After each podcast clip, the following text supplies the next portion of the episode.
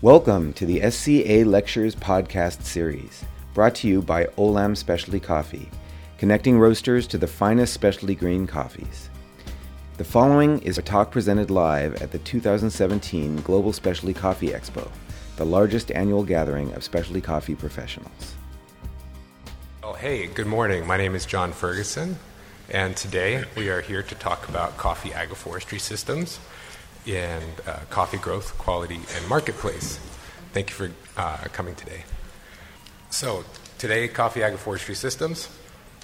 Uh, we have a panel uh, discussion here today. It's going to be conversational based. It's not going to be too scientific, but um, it's going to be based on research that um, is scientific. So, and today we have um, four presenters uh, from all over the world, including Lincoln, Nebraska, which is where I'm from. And currently, right now, I hold a position at the Arbor Day Foundation as a coffee quality specialist. Um, I'm also a uh, graduate student at the University of Nebraska in anthropology, focusing on or interest with uh, social, economic, and environmental factors that influence the adoption of agroforestry management practices, uh, specifically in coffee growing regions. Um, I've also traveled extensively as a coffee buyer, Cup of Excellence jury member, and also a, a Q grader. So I would say that coffee is definitely a passion of mine. Also, today we have visiting Andre. I'm an assistant professor at the University of Puerto Rico. My specialty is in agroforestry systems. Right here. And then My name is Mauricio Rodesno. I'm a third generation coffee producer and uh, secretary of the board of Café Marquense, a producers association in Western Honduras. Hi, my name is Iliana Delgado, and uh, I've been working with my father for the last seven years in coffee farming in the northern part of Colombia. My name is Ryan Hatt. I'm with the Arbor Day Foundation, and I am the uh, coffee service and operations manager there. And today we're going to be addressing four different areas. First, we're going to be uh, defining what agroforestry is. Uh, Andre will lead us, uh, lead us through that discussion. We'll be talking a little bit about the trade offs in the marketplace involved, the economics behind agroforestry in coffee landscapes, and then the certification, sustainability aspects from Ileana. Um, her father's farm is uh, bird friendly, Rainforest Alliance, I believe, also. And uh, I mean, the list is long, and it's a beautiful farm.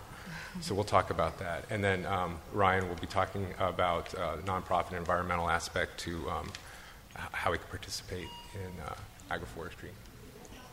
So the, the objectives today, again, to understand the basic concepts of agroforestry, uh, implementing agroforestry management practices, and interconnecting researchers, producers, and coffee buyers to strengthen marketplace for the ecologically sound coffee production practices. This is concerning because um, if you have not heard yet, there's a great research article by Bunn et al. 2015 by Clean and Harper, um, and it's in the reference section online if you want to check out this PowerPoint.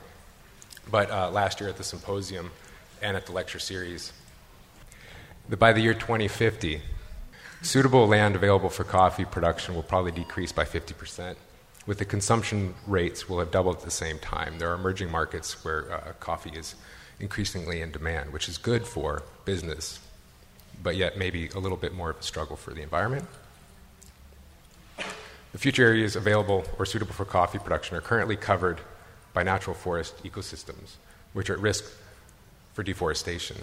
So, as the climate changes, so does the landscape. And the landscape now, where the coffee is being grown, will increase in elevation. And a lot of those areas are still covered with forest.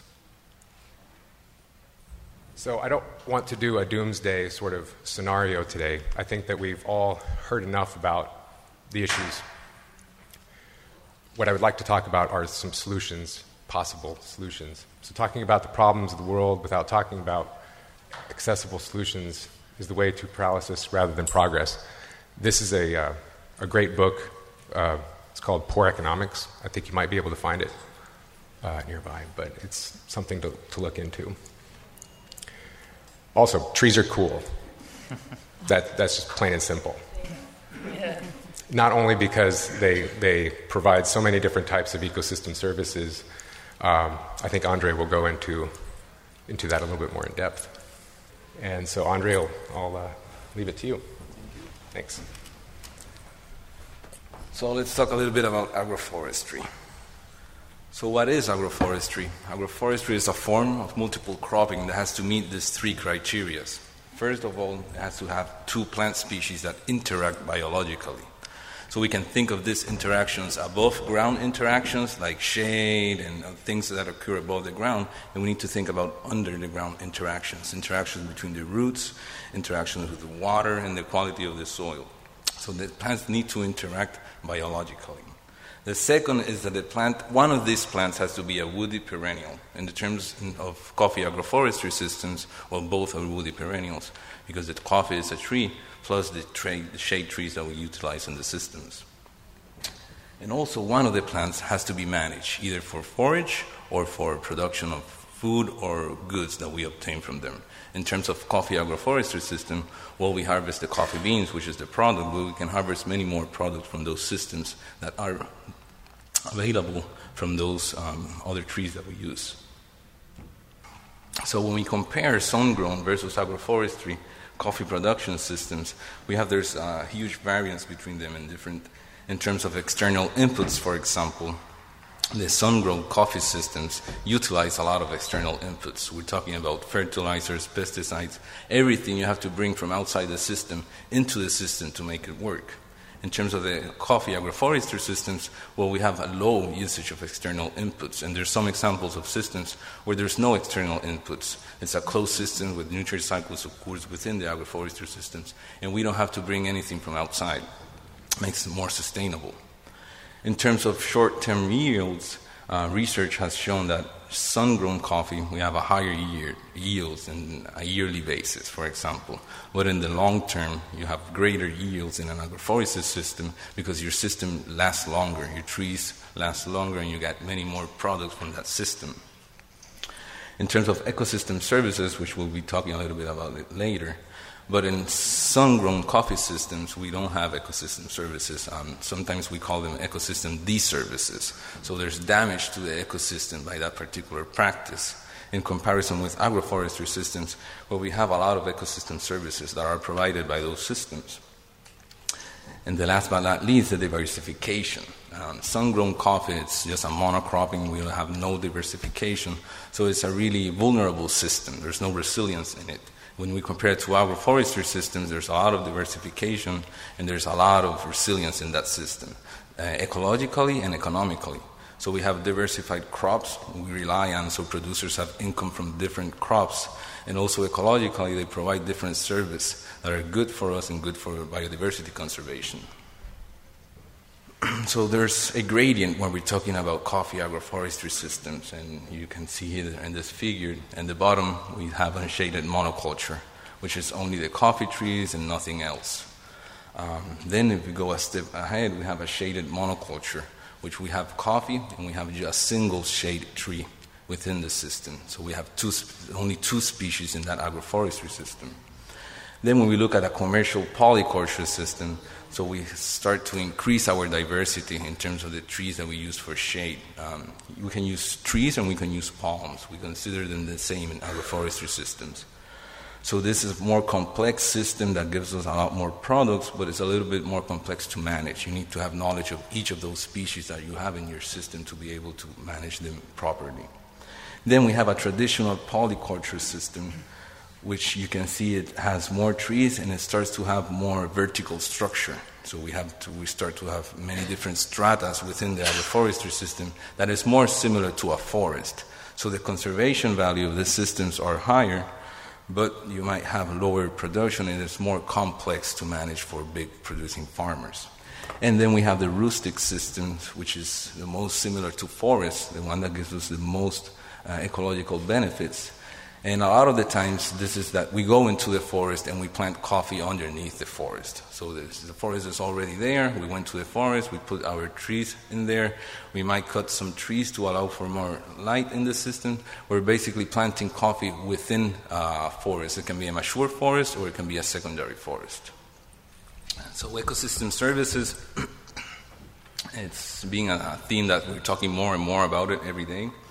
And ecosystem services are what are the services from the ecosystems that benefit us as human beings? So it's really an anthropogenic view of what benefits we get from the ecosystems to us and our societies. And it's divided in these four main categories. Um, the first of all, it's provision. So the systems provide service, and that services that provide things to us. In terms of coffee agroforestry systems, they produce food. They produce beans, coffee beans, and they produce other fruits and other things within the coffee system that we can utilize. It also helps us to produce water, um, controlling precipitation regimes, increasing the water retention in the soil, it has different benefits that provides us with stuff. The other big category is regulating. So these systems regulate processes, ecological processes within the landscape in terms of agroforestry systems, especially coffee agroforestry systems, they'll help us control the climate. And they help us control the macroclimate, the climate of the world, the climate of the region. And they also help us to control the microclimate underneath that canopy. So it's usually cooler underneath the, the shade trees. Um, we have better water usage re- regime, less evap- evaporation, and things like that. The other big category is supporting. So this um, ecosystem services support other services that we rely on. For example, nutrient cycles in the coffee agroforestry systems, they enhance the nutrient cycling so that the coffees get more nutrients from the soil that they are planted instead of us putting external inputs into the system. And also crop pollination, which is a big theme right now, not only for coffee, we have a, we're calling it a, a pollination problem across all agricultural industries. So, coffee agroforestry systems allow us to provide the resources for those pollinators. Uh, if we think about it, coffee flowers um, in a particular time of the year. And at that particular time, we have the resources for the pollinator communities to have a healthy pollinator community. But then the flowers drop off and we start getting the beans. So there's no more resource from coffee for that pollinator community.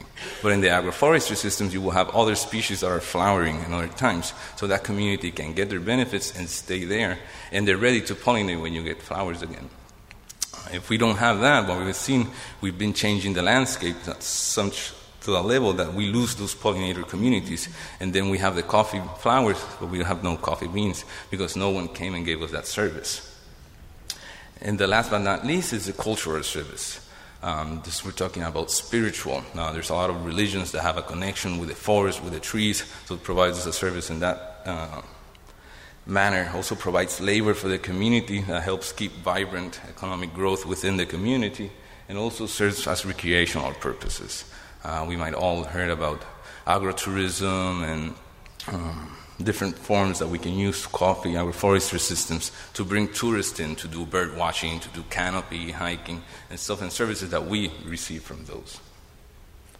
So in this figure, we have a nested figure here. We have different scales at which these ecosystem services are provided. And we're also highlighting, well, who are the main actors that are interested in this service at that particular scale. We see at the local scale, we have the farmers and the laborers, and we have the farming cooperatives, the ones that are really managing the land. And they're interested in pollination, pest control, nitrogen fixing, erosion control, alternative commodities, and wood products. So these are the things that are working for. This is the economy that they are based on, and their livelihood is based on. So at, at this particular scale, um, we think that the incentives for farmers to adopt this kind of technology is to give them the education and provide them the resources to really be able to incorporate agroforestry systems. Um, the next scale, we have the national, uh, regional scale. Um, here, the big actors are the state and national governments, uh, the universities, the cooperatives, and the NGOs. And they're mostly interested in erosion control, water storage, and water flows, and also resilience to climate change how can we make the systems able to allow perturbation and not shift to a different state, like John was saying earlier? How can we keep producing coffee in these regions with an increase in temperature and changes in, water availability, etc.? And then the biggest scale is the global scale. And here we have trade organizations, we have carbon trade organizations, we have the private certifiers, we have government certifiers, the roasters, the distributors, and the consumers. And here we're mostly interested in carbon sequestration, water storage and water flows, and also resilience to climate change. So climate change, we hear about a lot about climate change, but really what, what does climate change means for the agricultural sector and particularly for the coffee growing sector? So we're going to have a temperature increase. Um, it doesn't matter where we're going to be in the world, we're going to have a temperature increase between 1 and 3 degrees Celsius, and that's enough to intervene with the physiology of coffee.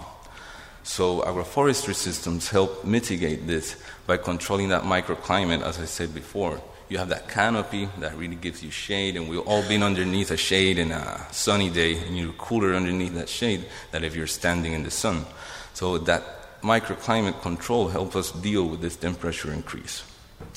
Also, we expect to have a shift in precipitation patterns. We're going to have longer, wetter seasons. We're going to have a drier and, and more drought seasons across the year. So agroforestry systems help us mitigate this by controlling that microclimate, allowing for that water uh, to stay in the, system. The trees help us um, increase the water retention capacity of the soil, but it also help us increase the drainage of the soil. So it will help us in the dry season and it will help us in the, in the wet season. Just of having that interaction biologically within the shade and the, and the coffee trees. And we also expect a lot more extreme weather events. Here we're talking about hurricanes and storms and colds. And agroforestry systems help us buffer those um, extreme weather events in our production system. The trees help us mitigate um, against floods, they help us mitigate against drought, and they also protect our systems from high winds. Um, there's a lot of evidence after Hurricane Mitch in Central America. The systems, the coffee producing farms that adopted agroforestry systems were more resilient to change in the sense that after Hurricane Mitch came, they were able to start producing the year after. Where the systems that were only coffee monoculture, it took between three and five years to recuperate their production. So, in terms of coffee quality and productivity, uh, we have seen that when we have a coffee agroforestry system, um, we have the, the, size of the bean is more homogeneous, and the ripening of the bean is more homogeneous. So, we have a, a more homogeneous, high quality bean, and we have a more homogeneous ripening of that bean. So, by the time I get the laborers to pick up the coffee, most of it is ready. In the sun grade system, you have to go many times to go and get that really ripened berry. Uh, we have a lower use of external inputs. Most of these external inputs are based on petroleum. Petroleum is getting more expensive every day, so that's increasing our cost of production. So if we have an agro- agroforestry system that reduce the need for those external inputs, it will lower the cost of production for the farmer and will keep the industry viable. Agroforestry system also um, help us with resilience. Maybe I'm going to define a little bit of resilience here.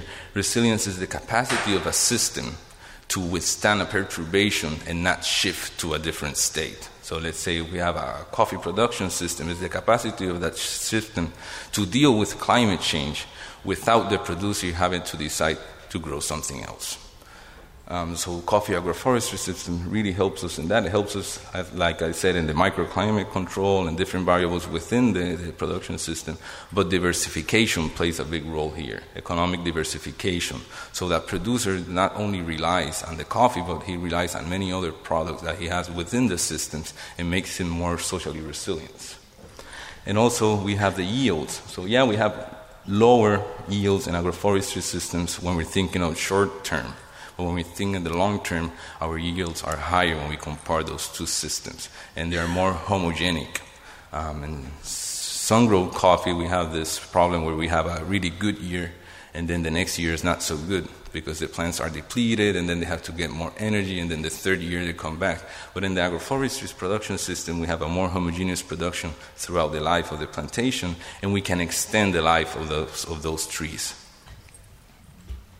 This is my, my last slide. And let's talk a little bit about the challenges to adopt this um, agroforestry systems. Um, most of the challenges come from the tree part, the management of those trees. Uh, first, let's think about species selection. So it's not a general species that we're going to use across all agroforestry systems. Species selection is based on, on, on, the environment that you are, and the region that you are, and we have to choose species that are adapted for that region. Not only adapted for the ecological conditions of the region, but also adapted to the local people. People know the species, people have a use for them, um, they know how to manage them. So, so we have, it's, it's critical that we select the right species or the right suite of species for that particular agroforestry system. Once we have selected the species, then we need to do the production of the trees. So we need to have a little bit of, of knowledge of how we harvest the seed, how we germinate the seeds, we need to guarantee that we have a high quality seedling for, before we go and plant it in the agroforestry systems. We're thinking of a healthy root system, a healthy canopy system that will survive the, the transplant stress and that will create a healthy tree in the long term. If we don't look into these particular sections, and I've seen many examples of this, we go and we plant low quality seedlings and six, seven years later, all my trees die, and I have to go back and plant them when I was expecting them to live for 50 years. So that increases a lot of the cost of the establishment. And then, well, we already produce the trees, we need to go and plant them. And we need to plant them in the proper way. The depth of the planting, the, the size of the hole, the amendments that you might do to the soil at the moment of the, of the planting. So those are critical to establish an agroforestry system. Then we have, once we have the system established, we need to know about pruning, proper pruning techniques, um, proper pruning tools. So, so this is the key to mean the, the system effective. You need to manage, we call them in agroforestry, uh, service trees. So, so those trees are there, they're providing me a service. And I, as a producer, have to manage those trees. We need to manage the shade in our coffee plantation, so we need to prune regularly. So another of the challenges is the cost of production. All these things that I mentioned have a cost, and this cost, it's the producer has to assume the cost, and it, for some producers it's feasible, for some producers it's not. Um, the access to credit is there credits for those producers? Do the, do the lending agencies recognize the value of agroforestry systems and are able to give you a loan in the long term that you're going to repay with the products that you get from that agroforestry systems? And the incentives. Are we going to incentivize this um, incorporation of agroforestry systems in some way? And incentives can be in different ways. It can be cash, it can be providing you the trees, the tools, providing you technical assistance. So we can think in an array of incentives. Thank you, Andre, uh, for the definition. Okay, so that was just the, the start of the conversation. I, I want to get this uh, engaged a little bit to, to leave a lot of time for questions, but also dialogue between the panelists. Um, the concern that a lot of people have are this the, the debate between technification and traditional farming. There, it's, it's a long term debate. I think it uh, mostly started probably what, Rachel Carson in the 1970s with the Green Revolution. I, am, I support technology and I also support um, the use of technology in agriculture. Um, I also support organic, whatever. That's my, my take, my personal beliefs. But um, th- they all play a role in, in the decision make, making that happens at the farm level of like, which way do you want to take your farm and, and are you looking at the short term or long term gains? So, um, throughout my travels, I've met some people. I've actually talked to some people over the phone who I've tried to meet for years, Mauricio from Honduras. And uh, if you'd like to come up here and talk, or you can sit there and we can discuss, it's up to you. Um, thank you for coming. Yeah. Thank you, John. Good morning, everybody. Uh, let me begin by talking a little bit of anecdotal experience, uh, referring back to what I call the 2012 coffee leaf rust crisis, which we're all familiar with right now. Uh, in our case, as a producer, the 2012 crisis is a watershed moment. Uh, I had just received the uh, plantation from my father, he just retired. And one of the first things that I decided to do was to replant because we had old coffee trees. And we were planning what we knew worked best in our case, and most of those varieties are, were not coffee rust resistant. So we got smacked right in the head. And uh, at the beginning, we thought that this was just a, a disease problem that we had dealt with before. I don't know if you're aware, but there was a coffee leaf rust uh, crisis in at least in that part of the world back in the mid 70s, 76, 77. and you know apply the proper chemicals, agrochemicals, and by 1982 the whole thing was dealt with, no problem. So we thought we were going to be dealing with a similar situation, and lo and behold, here we are, five years later, still dealing with the problem. And so when we started looking at it and began learning this thing, we realized that it was much more than just a disease or a spore, and that it also had to do with other conditions that we, through time, had created in our farm, in our systems. And I think one of the main contributors to the, how intensive this attack was, you know, in, in, in, in 2012 was because um, plants were not, did not get the proper nutrition. And the reason they were not getting the proper nutrition was because soil conditions had deteriorated to a level that even if you put a lot of chemicals and fertilizers, the plant wouldn't absorb it because the conditions were not there. So I wanted to bring this, you know, on top of here because it, it may not sound like it, it has anything to do with agroforestry systems. But in the end, when you start looking and you listen to what Andres said, and I could relate to a lot of what he was saying, what we are doing and trying to incorporate right now. So it really does have a lot to do. So, trade offs and marketplace, we're going to talk about some of the challenges that we're facing today, even in the face of climate change, you know, and all these problems induced by climate change.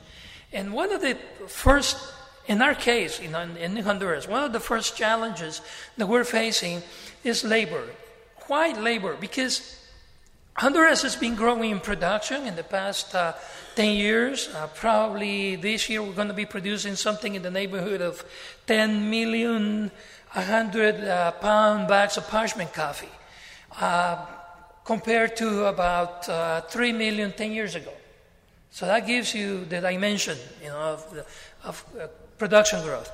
And at the same time, labor in some of the main producing areas is becoming more scarce. A lot of that having to do with immigration to the north. We say upstairs, they're going upstairs, you know, going up to the States. So, more production, less labor.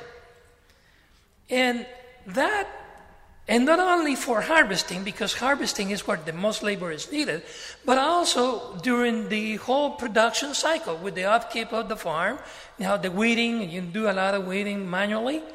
So a lot of people then resort to um, uh, herbicides, glyphosate being the main, you know, uh, input there. Wait a minute, we were just talking about soil conditions being one of the main factors of the coffee leaf rust attack and resilience to it, lack of resilience to it. Well, some of these herbicides kill all the bacteria out on the, on the uh, soil. So, how you manage that? You need to make money. You have less labor.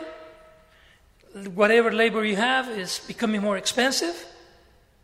And at the same time, you're trying to improve yields, which is the other main factor there. You want to improve yields? Okay, you use a lot of chemicals extensively, say you have the proper conditions, you're doing it right, you do your soil analysis every year, or every two years, or every three years, what have you, okay? And you're working fine. But you do it year after year after year. Even if you have a biennial cycle, you know, which we're all familiar with, you know, coffee doesn't produce the same amount of, a coffee tree will not yield the same amount of coffee every year you know, up and down, up, and down. Brazil is going to be having a down year, uh, 2017, for information only. Okay? And so, sorry. Uh, so, in the face of that, okay, you have this pressure because you have, if you're a farmer, and if you keep, you know, finances and you want to make the right investment decisions, You gotta make money on it. You gotta get a return. Otherwise, go and put you gotta put your money on on on the uh, on the uh, on the bank. Make more money. So how you go about that? Because you have that pressure, and yet you're depleting the uh, soil resources and the other resources, and you know probably you have sun-grown coffee because you're to be producing more. Then the land tenure issue, you have to document, especially in countries like Honduras, where, where not until about three, four years ago, we didn't have a, a, a government body that would help legalize all the land tenures, and people would need. Uh, sometimes you just have a letter or you know a piece of paper, not, not even signed by a notary or a lawyer, whoever. So it really helps a lot, and then it it really uh, affects a lot you know, the way people are going to treat the farms because they don't have uh, security. They're not, not sure what they're owning. And then the access to markets. You produce good coffee, you spend a lot of money on it, and the only person who's going to buy the coffee from you is the intermediary or coyote, as we call it. And they make the most out of it. You don't have a good chance to put your coffee in the market, and so you don't get a good return. Technified short term investment. I think uh, Andre kind of put it into uh, focus quite clearly. A lot of inputs, a lot of pressure on the soil, uh, a lot of investment, a lot of returns, short term, five years. You know, after that. But what happens to the soil? What happens to the, to the whole environment? You know, you don't have uh, shade trees. You don't have shade trees. You don't have uh, leaves falling. You don't have leaves falling. You don't have organic matter being reincorporated into the soil, which is where the life of the soil is. So this is why it's so critical to have a very well balanced functioning agroforestry system. Otherwise, you know, you just kind of keep kicking into the air you know, in, the long, in the long run. Versus technified long term resorts. One of the key conclusions that I have come to in the past 24 months, after going through all this rust crisis, is what am I buying for? What are the key elements that I'm really buying for as a producer in the long term? You know what it is for me? Long term soil viability long term soil viability. But if I keep pressuring the soil, you know, with higher yields and, and demanding a lot from the soil, I'm not going to achieve it. So I have to make a trade off as a producer. I have to make that decision. Because otherwise, I'm going to have to be replanting uh, probably every 10 years and replanting. Remember, it takes three years to start getting the first commercial uh, harvest from a tree. So it's not going to be done that easily, and then it, it costs a lot of money just to replant, and then so you have to do a lot of investment. So otherwise, what you want to do is probably your trees live for about 20 years, and after that they start to decline, and then okay, you replant and go on. Obviously, you're always facing prices. A week ago, you know, we were facing good prices 140 45 we were happy okay we're up in the uptrend now look at what's going on in the coffee C contract today this morning 132 well volatility. It's not good for the farmer obviously. And then we were talking i don't think i need to repeat the last one negative impact on soil water biodiversity. Uh, we already talked about that. But you want to have long term investment? Increase time, labor? You don't use, you don't want to use uh, herbicides. You want to use labor. Okay? It's going to cost you more if you can find it. We are already competing among farmers, among producers for, for scarce labor in our community. How far will that go? I don't know. Probably, you know, not that I want to advocate President Trump's policies, but probably some sending some of our migrants back to Honduras might help. Sorry, you know. Want to pitch for anybody here. Uh, Lower capital investment, obviously, you're not investing that much money on inputs, especially in even on some other practices. You may require, though, you may be required to invest some money on soil protection, on soil structures, because soil structures are very key and they go along. You know, you have good soil structures and good agroforestry systems integrated, then you have better um, organic matter integration into the soil. And then the diversified income. Uh, going back to Andres' presentation. And I was looking at, you know, what he was showing. And for example, my case is commercial polyculture. We have coffee.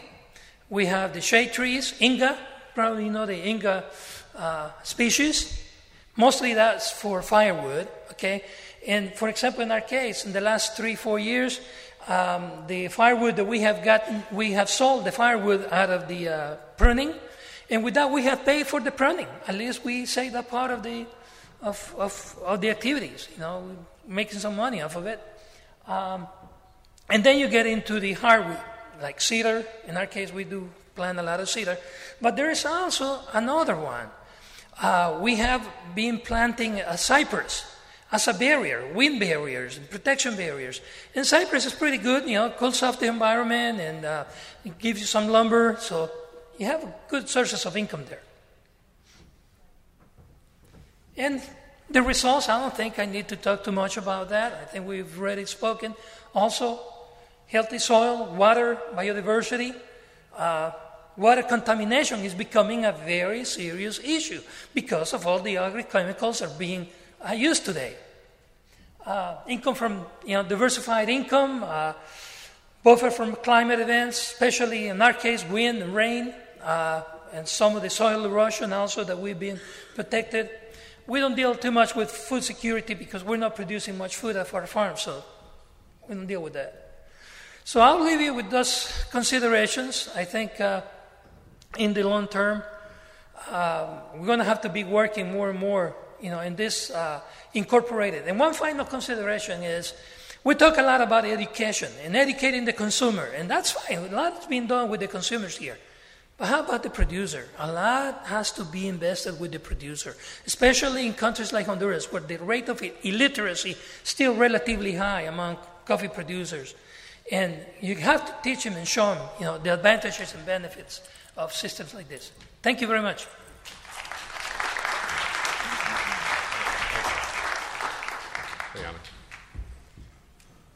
Good morning. Um, so, I'm the exception to the rule.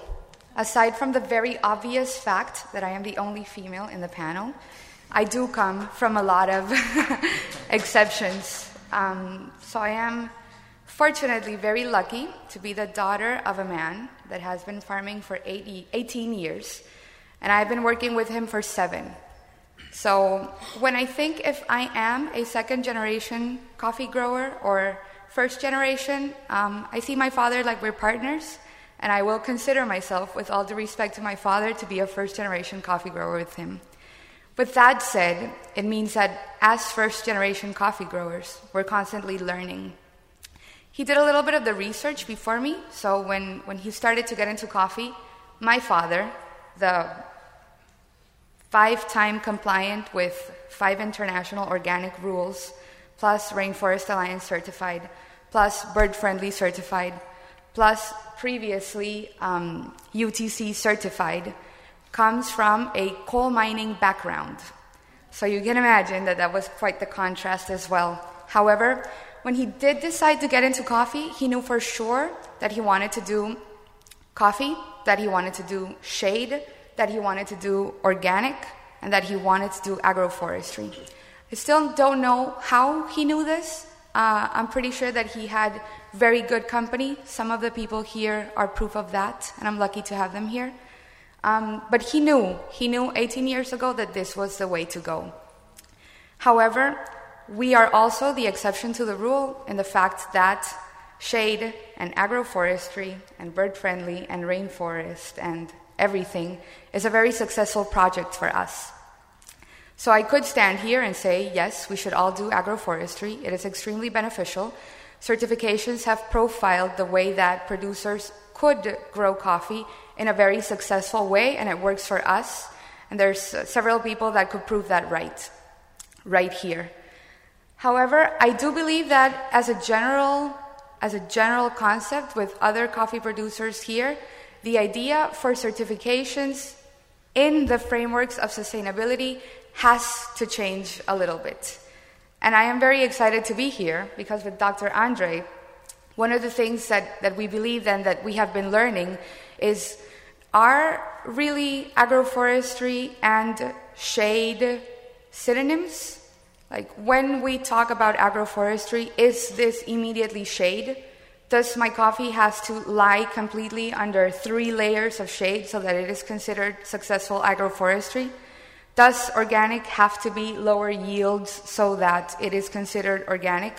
Does organic have to look like defective beans for them to actually be organic? And uh, when we really are successful in doing coffee successfully and also be organic, is it then not organic? So uh, there's, there's some of the things that we have experienced, and as the exception to the rule, we are very happy to prove that it is not always like that. And uh, one of the points that is critical is when we talk about shade and when we talk about agroforestry and when we confuse talking about wild coffee growing. So, what is the real difference between me, as Dr. Andre said, coming into a forest and deciding to maybe cut off some trees, make some space, plant out some trees, and get coffee, and me being in Ethiopia, walking through Yirgacheffe and finding trees that have coffee that I can pick, that I can then sell? So, are they the same? Are they comparable? When, when we are talking about organic coffee coming from Sierra Nevada in Colombia, is it the same from that coffee that we're going to find in the Yirgacheffe and Sidamo areas in Ethiopia? Should they be comparable? Should that certification process actually require the same standards from the both of us? And I'm not sure. So, so I don't have any answers. I'm sorry. Dr. Andre is uh, responsible for answering all the hard questions. Um, and uh, so, so we are really we are happy with the certifications, but we are here, and uh, I'll give more space so that we can continue. But we are here so that we can actually talk if the standard is actually beneficial for coffee growers. Is the standard really to directly have shade on top of the trees? Is that the only way for agroforestry? And uh, our producers that are entering into certification and sustainability, if they are synonymous, um, do we know that?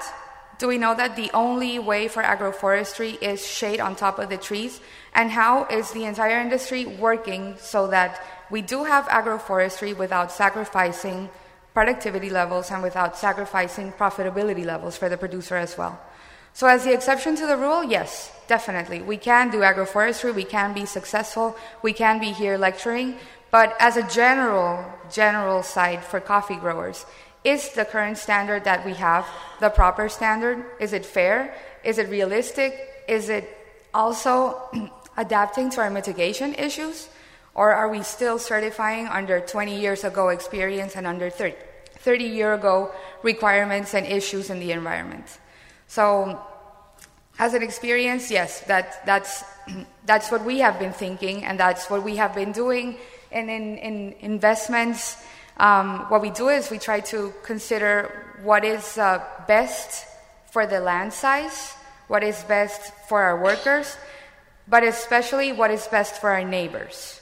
So we are one farm in the entire Sierra Nevada, in the entire Colombia, and the entire Latin America. So what is it that we are doing that could impact us positively and maybe our neighbors negatively? Can our neighbors keep up with what we're doing? Can we share what we're doing? Is it more beneficial for us to maybe pay four times more to our pickers so that they prefer us and then our neighbors have no way to compete? So, in the incentives that we're working, it's also uh, a community based investment in the sense that we are not alone here. So, yes, I come from one farm, but I come also from a community, and also all of these intentions for sustainability. How are we working as a community to also improve it? So um, I'm looking forward to the questions. As I said, just Dr. Andre will answer the questions for me. Um, so thank you. Thank you very much.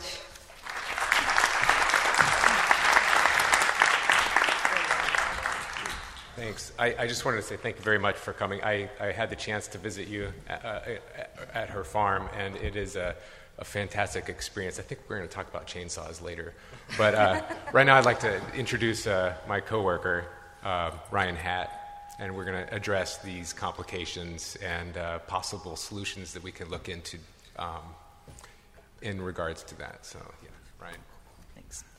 Well, I'm going to sit down. I ran the Java jog this morning, uh, and and then jogged over here to get here on time. So uh, I'm a little uh, I'm a little worn out. So uh, I'll just stay here. Uh, so yeah, my name is Ryan Hatt, and and I work for the Arbor Day Foundation. Uh, we are a nonprofit tree planting organization. just out of curiosity, any members in the room? People who have been Arbor Day members in the past? A couple members, great. So, um, our mission is we inspire others to plant, nurture, and celebrate trees. Uh, simple mission. We have many different programs that speaks to that mission that we have. Um, and we have a million members across the country uh, in, in, the United States that currently uh, actively support our many different efforts and our many different programs that helps us to achieve that mission. So we took a look at ourselves as an organization. We said, where do we see ourselves going in the next 15, 20, 30 years from now? And we really wanted to be a leader in the world to create that worldwide recognition that trees are an answer to many of the global issues that are out there today. Now, not the only answer, there are many other things that we need to do, but trees can play a vital role in things such as, such as poverty, hunger, air and water pollution, climate change, deforestation. So, really making sure that our programs that we have going forward will focus on how it is solving those global issues um, going forward. Now, the reason why we're here at uh, SCA, and I've actually been a, member for the past four years, I've been to the last five expos. Um, is that we have a coffee program ourselves. Uh, started off realizing that um, there was a lot of deforestation going on in the coffee industry, and by supporting coffee growers that were using agroforestry practices, we could help spread that message to here in the United States um, and educate people on the importance of agroforestry practices, shade grown coffee, and so forth. Um, so we have a, uh, a program where, where we do source a lot of our own coffee. We package our own coffee, Arbor Day coffee, and then uh, sell that as a way to generate revenue for our programs and projects that we do on the farms. So, um, many of you may have seen this uh, white paper that came out for, from SCA, a blueprint for coffee um, in a changing climate. And a great paper. If you haven't read it, I definitely recommend that you check it out. Uh, but there were a couple recommendations that they had in there um, where it was really eye opening for us for ways that we could collaborate even more within the industry. Uh, recommendation one support the development and uptake of climate smart agricultural practices. Now, climate smart practice, kind of a new buzzword that's around, but really helping farmers and, and, educating them on practices they can do where they may not see the initial benefit, the primary benefit on their farm. It may benefit someone else, you know, down the mountain, someone else in their community. It may benefit the world globally and, and in, uh, in an impact such as that. Um, so, really finding what are those practices that farmers can do, and even if it isn't a direct benefit on their farm, but it is benefit benefiting people downstream, down the mountain, um, soil uh, um, uh, preservation, and so on, helping them to identify those. And then, recommendation another one they had there was offset carbon emissions by purchasing carbon credits. Um, so, another way that if you don't have the means of um, you know, planting trees or doing sustainable practices like that within your businesses here in the United States by offsetting your carbon. That is one thing that you can do to reduce or even negate your carbon footprint in the world. and use that as a differentiator for whatever your business may be. So, just a quick demonstration of where that carbon footprint does lie within the whole supply chain. Um, I won't get too much into the details there, and it's, it's, a little, um, it's a little blurry there, but all the way on the left on that red bar is the farm level. And so that is the carbon that is off put at the farm level.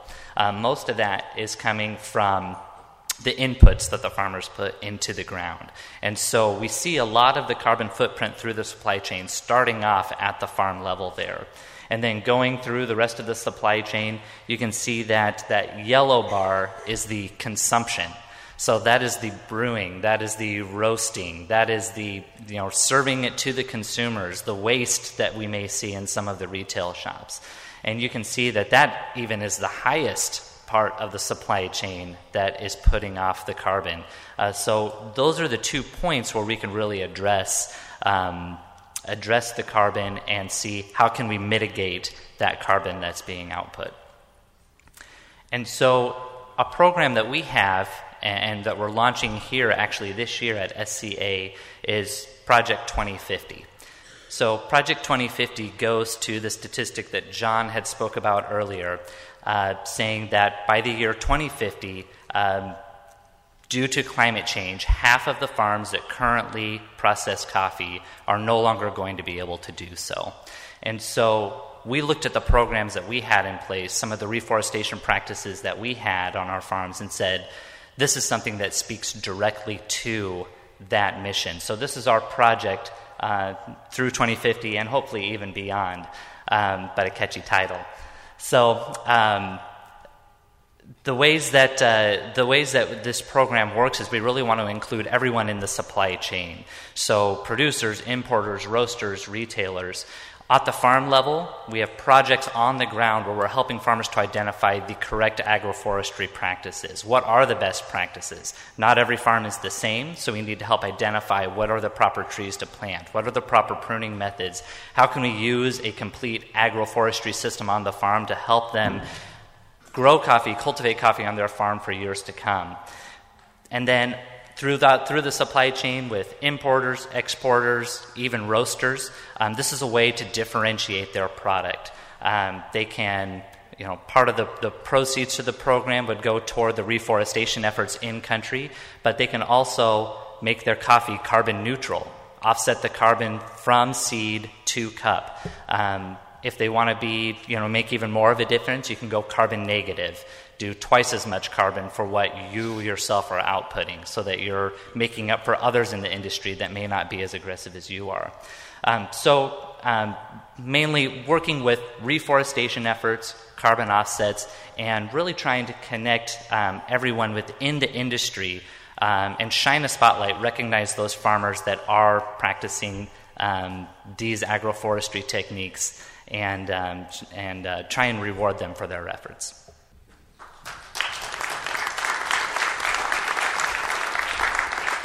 Uh, thank you, Ryan. That is pretty much the, uh, the presentation uh, slideshow part of, uh, of the lecture series. We have 15 minutes. Like, I actually got that timed somehow. We have 15 minutes to uh, take questions and kind of discuss the complexities of uh, climate change, which are well beyond this lecture time. But um, so I'd like to open up the floor. If there's any questions that you have, please. we love debate, and I would love to hear some tough questions. Um, Quick question has, has anyone actually defined what the minimum size is of a forest in order to maintain a viable microclimate in terms of moisture and maintaining a, with deforestation going on around our rainforest plots? You know, how big do we have to keep them and what do we have to do to maintain their size? So it depends on, which variable of the microclimate you're talking about. Um, when we talk about humidity, percentage of humidity in the air, well, you need a, a forest that. Can you hear me now? Okay. When you're talking about humidity, we need a forest that is at least one hectare, is what um, research has shown. You know, that, that tree that's in the middle, that section that's in the middle of that one hectare, really has a contribution to humidity. But when we look to temperature, we need smaller sizes. And we, so each, each variable will, will have a particular size of forest that you need. Um, the recommendation is have as much as you can. You know, if, if you can have your whole farm in agroforestry system, that will be benefit a lot more than just having a section of it. Um, there's things like edge effect, we call that, is, is the, how far from the edge of the agroforestry system we, we see those variables changing, but, but it depends on each variable. Hi, my question is related to um, agrochemicals. I, I lead a chemical company that's developing alternatives for growers to combat coffee leaf rust and coffee berry borer. And I'm just wondering, and you talked about glyphosate and other chemicals. Uh, I'm wondering how growers think about the chemical aspect. Are we exploring things like biopesticides or other soil friendly type uh, materials? Thank you for your comments on that. Um, remember, farmers tend to be very practical. Whatever works, stick to it. Changes are hard to come by. Um, if you want to introduce something new, prove it to them. There is always the possibility, you know, the, the, the, uh, the, the possibilities are open, okay? But you really have to prove it to them. And uh, that's what I would say, you know. And usually it takes, if you, you have a group of 10 farmers, probably one or two will only try at the beginning. And everybody will be looking up to them and see how it went. It went well, everybody will follow. It didn't go well, forget it. Uh, on, on that note, I also want to want to say that change is hard, but because we have different perspectives on time. So, from a non-producer side, the length of time may be different from the producer side. So when the producer decides to become a coffee grower, he's planting one seed that is going to last him for 20 years, and that is one cycle of that lot. So also when we are talking about facing facing changes, it's uh, putting that into perspective that the farmer thinks that short term is 10 years. So how, how do you manage the, the risk, especially in, in the trade-offs, for risking uh, to change? In 10 years. Gonzalo Castillo de Nicaragua. Este, nosotros tenemos un proyecto que hemos iniciado con forestales, café, con captura de carbono. No, no sé si ustedes tienen alguna experiencia, porque ese, ¿cuál es, cuál es la, lo que siempre nos contraponen cuando decís que sembrar café bajo sombra? Es que la productividad se va a bajar. Pero la vinabilidad, vinabilidad del café también se, se, se, pone más lineal que cuando cultivo solo café al, al, al sol. Pero entonces este proyecto viene a, a, ayudar a, ese, a esa baja productividad cuando nosotros sembramos eh, plantas para vender carbono. Entonces iniciamos las renovaciones con plantas para, con un programa, con una compañía canadiense que le vendemos eh, captura de carbono. Ahora, como un, un, aporte, creo que la naturaleza no, no necesita de nosotros, nosotros necesitamos de ella. Tampoco necesitamos dejarle a nuestros hijos una naturaleza bonita, sino dejarle a la naturaleza hijos que la amen, porque estamos destruyendo nuestras tierras, nuestro suelo, estamos contaminando por hacer dinero no estamos pensando en nuestras generaciones venideras. Yo, café bajo sombra, siembro el 35% y hoy gané segundo lugar tasa de excelencia, bajo sombra. Un café excelente. Gracias. More than a question, I think it's a very good comment. Um, one thing that uh, we have learned through time is probably if, if you have good uh, agronomical practices with a good shading, pr- shading practice also, uh, in, in, in the first years, probably yields may not be as great as you would expect them. But as the uh, tree, the canopy grows, and you have more light, more sunlight coming in, more aeration, That's something that a lot of people don't consider, you know, because the higher up the, the, the canopy, the more air you have circulating, the, the better uh, oxygen uptake for the uh, and, and nitrogen uptake for the trees. So as that grows, then you improve your uh, yields.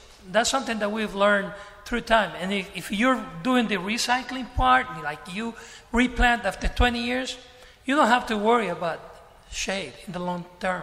And we don't have, you know, we we don't produce for quality because of the altitude conditions. We stay in low 80s, mid 80s, but we've kept up with our quality at that level, just you know, even with the good shading practices. Thank you. Thank you all for this great panel. So, my name is Erica. I work at Northeastern University, where, among other things, I run a program on security and resilience. So, I would love to hear um, from all of you and your different perspectives on what your thoughts are on the impact of government with resilience as it connects to climate change. Um, policy is everything when it comes down to it. Every conversation that I have, it always ends in policy. So it means everything. Um, yeah. So I don't know what else. Anybody else want to add to that? I think there has been uh, a lack of information. Like governments are not planning and not preparing for resilience because they don't understand the concept. A lot of the resilience is being managed by NGOs, universities, but we're not being effective in translating into the government and translating into public policy. I think a big problem with it is, is the economic system we have and who are the decision makers at that level. And we see that a lot of the governments respond to economic factors more than to resilience and food security and sustainability and all those, those terms. Um, I could add to that that uh, it just so happens to be that tomorrow is uh, Earth Day, and also there is a March for Science if you're interested in um, in those kind of activities. And then next Friday, April 29th, I hope that's right because I work at Arbor Day, is the uh, National Arbor Day uh, celebration. So feel free to plant a tree, and we would love that. Um, and, well, and I was going to add to that just a little bit too. Um, that where in, in countries where government policy does lack, um, I think that's an open door for where nonprofits um, such as Arbor Day Foundation, um, you know, can come in and they can't hear me. Okay. Where where nonprofits can come in and play a role and help those those farmers with um, you know some of those techniques, some of those practices, offsetting some costs or giving them uh, you know an additional um, income um, that uh, that the farmers can use. So that's that's one role that nonprofits can play in that scenario as well. And I just want to add to that. I don't think that one nonprofit can do it alone. There is this word collaboration that we definitely need. So the Arbor Day Foundation is working with um, other organizations at origin of, of, of, each country to work with those who are, are highly qualified to, um, to work with those farmers in, in a very tailored manner. Hello, first of all, thanks for the great panel. My name is Jetska, I'm from UTZ, uh, UTZ. So more than happy uh, to discuss anything with you. Um, we're over here with a bunch of colleagues as well. Uh, my question is because what you just told about with coffee, I think it's something that you see worldwide eh, with agriculture, with all type of agriculture, and that there are two poles. One is really like more in line with nature, and one is always been focused on a short term, short term, short term, short term. So also in the Netherlands, you see like these big dairy companies that have a lot of cows, but uh, the, the, farmers they don't earn anything at all, like below minimum wage. But how do you get from one pole to the other, and how can you make sure that it's being paid for? How what is actually the price of healthy soil? What's the price of unhealthy soil? And how can you achieve that and what would happen in the between in the in between phase? Because if you're not in line with nature yet how is a farmer able to make money?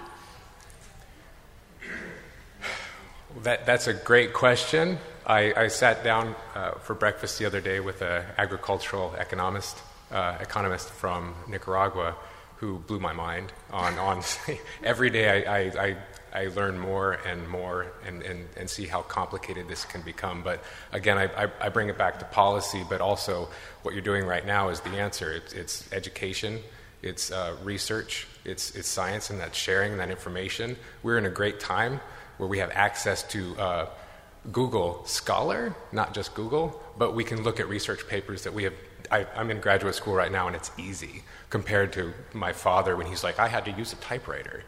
and, you know, so we have access to so much information and to so much resource and scientific um, empirical evidence, and we have wonderful panelists like this that can help us become more educated so we can share that with our policymakers that maybe we can convince them to, you know, read a book and for example, this book is really nice. I'm going to shamelessly promote this. I have nothing to do with it, but I have read some of it, and it just came out, and you can get it at the, uh, the bookstore. It's called The Craft and Science of Coffee. But I will tie in, you know, my profession with planting trees on page 100. It's really easy to remember. Just look at page 100. For example, if you read a book and uh, share this with your policymaker, that everybody loves trees, by the way. Republicans and Democrats. I'm sure Trump does too. Maybe. I'm pretty sure. But scientists and farmers agree that planting native trees in coffee farms is one of the most important actions that, cof- uh, that farmers can take to build resilience to climate change. I mean, that's, I mean, make it sound simple and they back it up with a lot of evidence and it's really hard to read, a lot of good statistics, but anyway, you should check it out. I, does that answer your question, or slightly, or did yeah, I Yeah, but? I'm just wondering what happens to those farmers that always focus on the short term that are really willing to change. How can they achieve that? Because they don't have the money, and it will take some time as well before the change is visible. Micro. I think nothing nothing uh, affects change more than traumatic experiences and uh, transitions are traumatic. Mm-hmm. Uh, there is no easy solution or answer to your question. The only probably answer that I could come up with is if uh, you came up with some sort of subsidy, mm-hmm. proven that you are doing this and that and that. Other than that, bite the bullet. I, I think that there's also a point where, as producers, we have to also engage in, in new challenges like diversification. And um, there's a group of small producers that also need, uh, we, we need to work with smaller producers to change the mindset from them producing for consumption of their own to them producing for selling a product as a business in order to actually achieve some kind of profitability. So um, I, I, I, believe that it's a matter also of a little bit of education. Um, I believe 100% in diversification. I believe that diversification is uh, one of the one of the big aids for coffee. So if we actually get income from other sources from a shorter term, we can actually promote the long term in coffee that's required. Um, but basically, yes, uh, as communities, as, as coffee producers and communities, we need to help those neighbors that are still maybe 100 years ago where their production was enough for their own consumption and for their livelihood, and it's not anymore. Um, so, but I agree with Mauricio. I think that it's, it's a big challenge, um, and probably education is one of those foundations. And, and, just a quick add to that too, from the nonprofit point of view, uh, there, you know, we have found that there needs to be some kind of incentive for the farmer in, in, order to do that. And that's what we try to provide to them. And so we even have a project in Peru right now um, that is helping smallholder farmers that have two to three hectares um, to identify which types of trees to plant. We have demonstration plots set up on, in their communities to help educate them on proper agroforestry practices and farming practices. And so we help with a lot of that upfront cost, investment, and education. Um, but in the in the in, in return for that, um, we, we give them a premium for taking those measures and applying those on their farms as well. And we have some farmers that um, you know, we, I ask them why do they plant trees, and they say, well, it's good for the environment and it's good for the earth and, and it diversifies my farm. And then other uh, producers will say, well, they were going to give me higher money for it, so I planted trees. And both answers are great. That's what we want to see. They both got to the solution that we wanted. And it, it can get more complicated than that. We, we have one we'd love to take more questions. We're out of time, but we, we one more question and then we can go. My question is actually pretty specific for Ilana. As an organic producer, are you able to produce enough compost on farm to feed your plants? That could be a yes or no question. We don't have much time. Uh, currently, currently we do, but it's been the result of 18 years of work. So, so constantly and every day, as as we still keep learning, and um, also from our, our, our commercial side, so our sales side, we have long term partnerships. So that is also an advantage because when you're working long term, the risk is shared.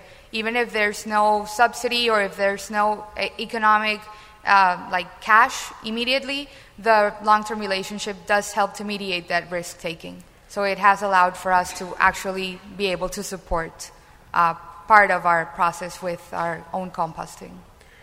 If you have more questions or if you'd like to talk with us further, tonight we are having a cocktail party. and the password is Inga. And uh, you can uh, pick up a brochure in the back. It's at uh, the Needle and Thread at Tavern Law. And we would love to carry this conversation further with you. So thank you very much for coming today. Have a good day. You've been listening to a talk from the SCA Lectures podcast series. To hear more on topics relevant to the specialty coffee industry, visit www.scanews.coffee and subscribe to this lecture series. Thanks for listening.